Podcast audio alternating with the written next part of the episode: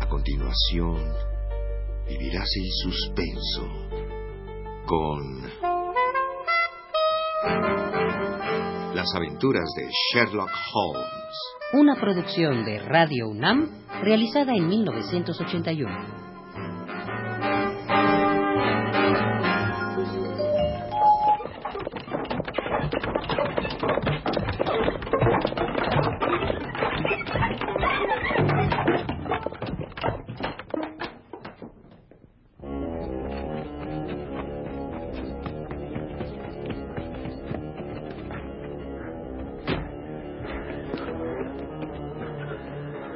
¿Qué hacemos ahora, Holmes? ¿Trae usted su revólver? Sí, Holmes. Pues lo mejor que puede hacer es sacarlo.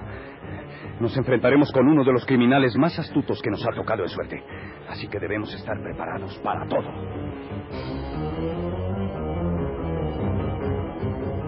Le invitamos a entrar al mundo de Sherlock Holmes.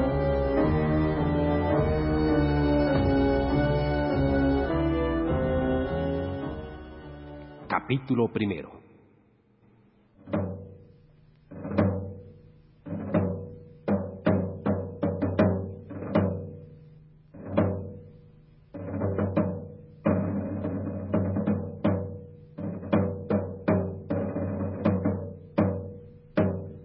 Ustedes no me conocen.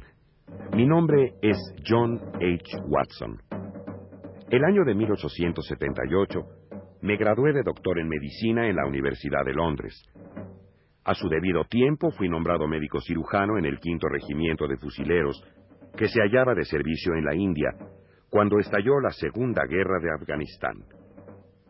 Aquella campaña proporcionó honores y ascensos a muchos, pero a mí solo me acarrió desgracias e infortunios.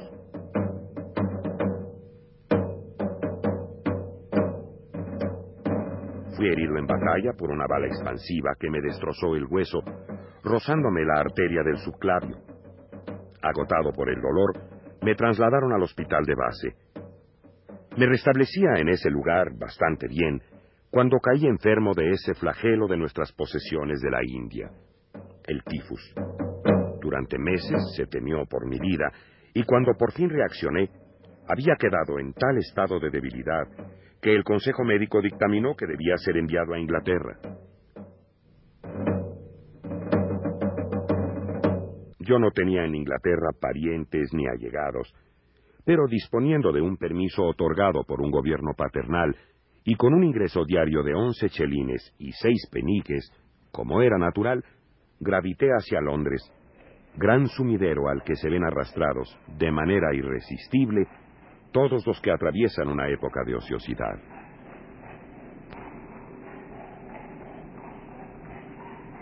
Me alojé durante algún tiempo en un buen hotel, gastándome mi dinero con mucha mayor esplendidez de lo que hubiera debido. No tardé en darme cuenta de que si no abandonaba la gran ciudad y llevaba una vida rústica en el campo, tendría que instalarme en una habitación de menores pretensiones.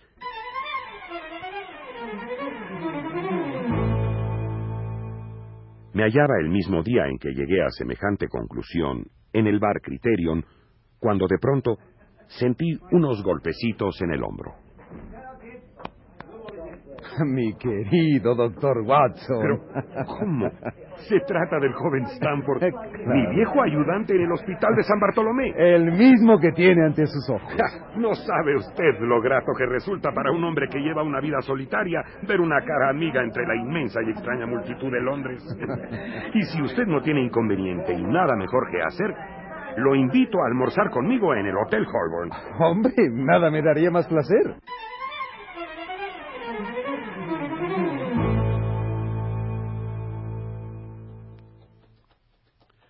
Y hacia allá nos fuimos en un coche de alquiler de los de un caballo. ¿Y qué ha sido de su vida, Watson? Está delgado como un listón y moreno como una nuez. Y le relaté a grandes rasgos mis desventuras. Apenas había acabado de contárselas cuando llegamos a nuestro destino.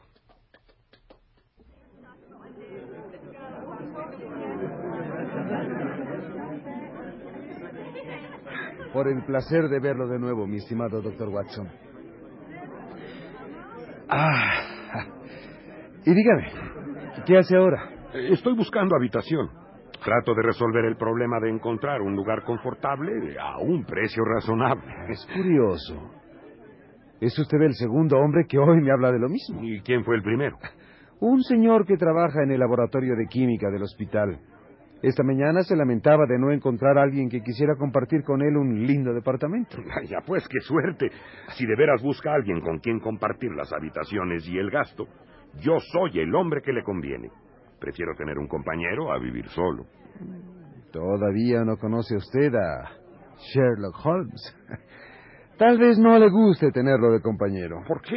¿Hay algo en contra suya? No, Yo no he dicho que haya algo en contra suya, pero es un hombre de ideas raras. Le entusiasman determinadas ramas de la ciencia. Ah, Por lo demás, y hasta donde yo sé, es persona bastante aceptable. ¿Acaso es médico? No, no creo que se proponga seguir esa carrera. En mi opinión, domina la anatomía y es un químico de primera clase. Sin embargo, nunca asistió de manera sistemática, que yo sepa, a clases de medicina. Es muy voluble y demasiado excéntrico en sus estudios, pero ha hecho un gran acopio de conocimientos extraños. Asombrarían a cualquier maestro. ¿Le ha preguntado a usted alguna vez cuáles son sus propósitos? No, no, nunca. No es hombre que se deje llevar fácilmente a confidencias, aunque suele ser bastante comunicativo cuando está de buen humor. Me gustaría conocerlo. De tener que vivir con alguien, prefiero que sea con un hombre estudioso y de costumbres tranquilas. ¿Hay modo de que yo conozca a ese amigo suyo? Ah, Estoy seguro de que se encuentra ahora mismo en el laboratorio. Hay ocasiones en que no se aparece por ahí durante semanas y otras en que no se mueve del laboratorio desde la mañana hasta la noche. Podemos ir a buscarlo después del almuerzo si usted lo desea. Me sentiría positivamente encantado.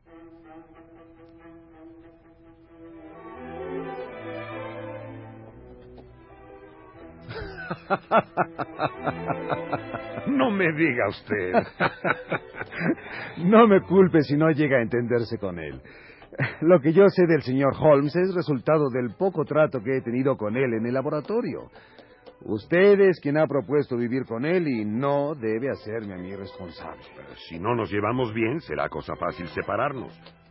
Me está pareciendo, Stanford, que tiene usted alguna razón para querer lavarse las manos en este asunto.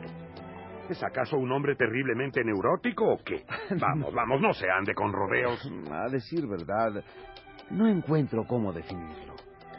Para mi gusto, Holmes es un poco eh, excesivamente científico. Casi toca la insensibilidad. Yo lo creo capaz de dar a su mejor amigo una dosis de droga para estudiar sus reacciones. No porque no lo tenga en alta estima, sino por puro espíritu de investigación. Para ser justo, creo que él mismo la tomaría con idéntica actitud. Por lo que ve, su pasión es lo concreto en materia de conocimientos. Como médico podría estar de acuerdo. Bueno, sí, pero esa pasión podría llevar al exceso. ¿Se lo imagina usted entrando al cuarto de disección con un palo en la mano para infligir los golpes más tremendos sobre los cadáveres? Golpear los cadáveres. Sí. Para comprobar qué clase de magulladuras se pueden producir en un cuerpo después de la muerte. No exagero, doctor Watson. Se lo he visto hacer con mis propios ojos. Dice usted que no estudia medicina. No. Vaya usted a saber qué finalidad busca con sus estudios. Ah, pero hemos llegado ya y es usted mismo quien debe formar sus impresiones acerca de esta persona.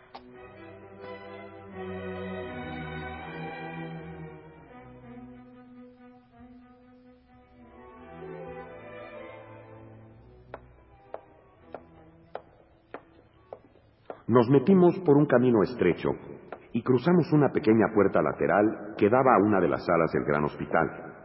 Subimos por una vieja escalera de piedra y avanzamos por un largo pasillo abovedado y de poca altura por el que se llegaba al laboratorio de química.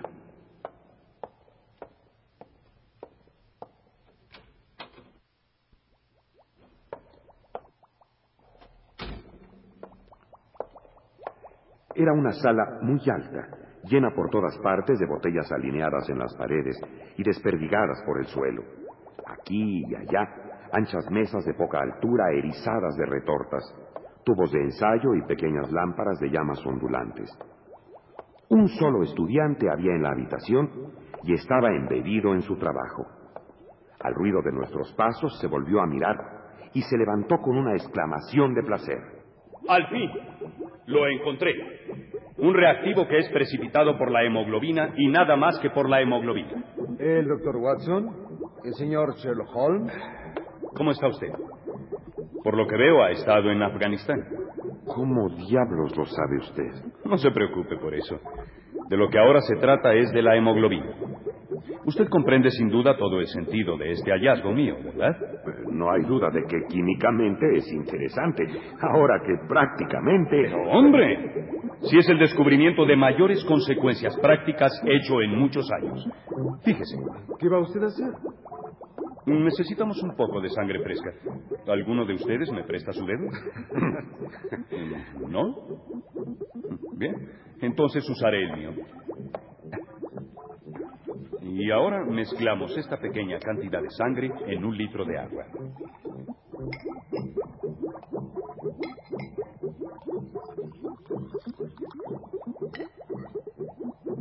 Fíjese en que la mezcla presenta la apariencia de agua pura. Y ahora ponemos el reactivo. Y la mezcla toma un color caoba apagado y aparece en el fondo un precipitado de polvo parduzco.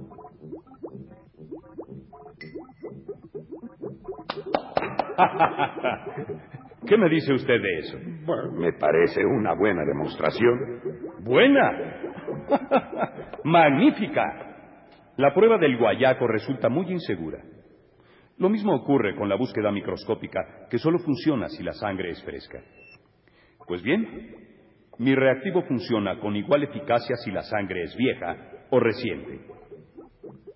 De haberse inventado esto antes, centenares de personas que hoy se pasean impunemente por las calles habrían pagado ya por sus crímenes. ¿Ah, sí? Las causas criminales giran constantemente sobre este punto. Meses después del crimen, recaen las sospechas sobre un individuo. Se revisan sus ropas y se descubren algunas manchas parduzcas. ¿Son manchas de sangre, de barro, de roña o de qué? He aquí la pregunta que ha dejado sumido en el desconcierto a más de un técnico. ¿Por qué? ¿Por qué no se dispone de una prueba segura en el laboratorio? De hoy en adelante disponemos ya de la prueba de Sherlock Holmes. Le rebrillaban los ojos al hablar. Puso la palma de su mano sobre su corazón y se inclinó igual que si correspondiera a los aplausos de una multitud surgida al conjuro de su imaginación. Todo lo que pude decir ante aquel entusiasmo suyo fue Merece usted que lo felicite. Señor Holmes, hemos venido a hablar de un negocio. Este amigo mío anda buscando en dónde meterse y, como usted se quejaba de no encontrar quien quisiera compartir habitaciones con usted, se me ocurrió que lo mejor que podía hacer era presentarlos. Mm, La idea no me desagrada. Tengo echado el ojo a un departamento en Baker Street que nos vendría que ni pintado. No le molesta el humo del tabaco fuerte, ¿verdad? Claro que no. Y yo también fumo tabaco fuerte. ¿Eh? Hasta aquí vamos bien. Por lo general, suelo tener a mano sustancias químicas y de cuando en cuando eh, realizo experimentos. ¿Le molestaría eso? De ninguna manera. Veamos, ¿qué otras desventajas tengo?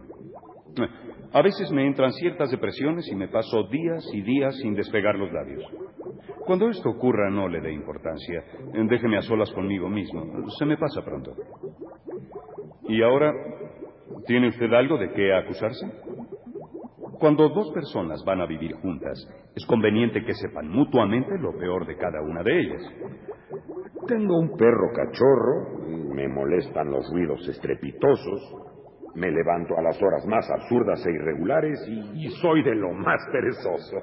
Ruidos estrepitosos. ¿eh?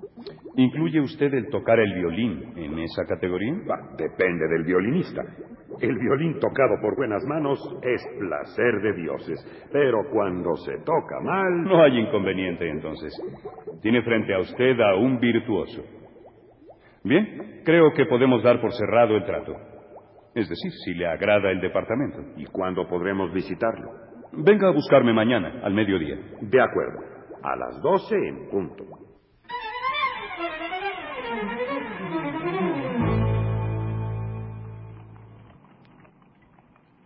Le quedo muy agradecido por habernos presentado, Stanford.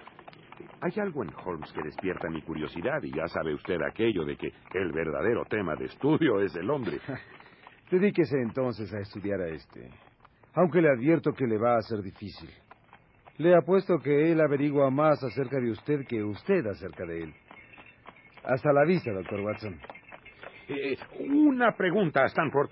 Eh, ¿Cómo diablos supo Sherlock Holmes que yo había venido de Afganistán?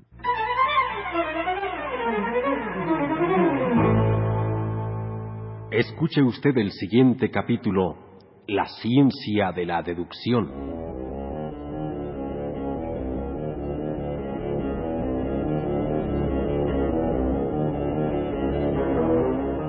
Sherlock Holmes, de Sir Arthur Conan Doyle.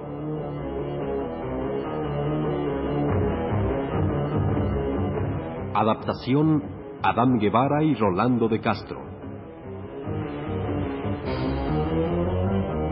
Participaron en este capítulo por orden de aparición León Singer como el Dr. Watson, César Arias como Stanford y Federico Romano como Sherlock Holmes.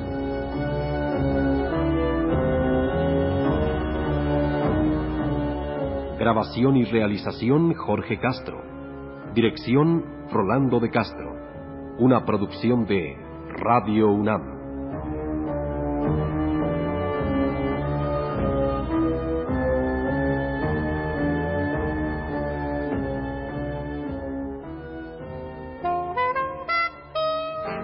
Acabas de escuchar Las aventuras de Sherlock Holmes. Una producción de Radio UNAM realizada en 1981.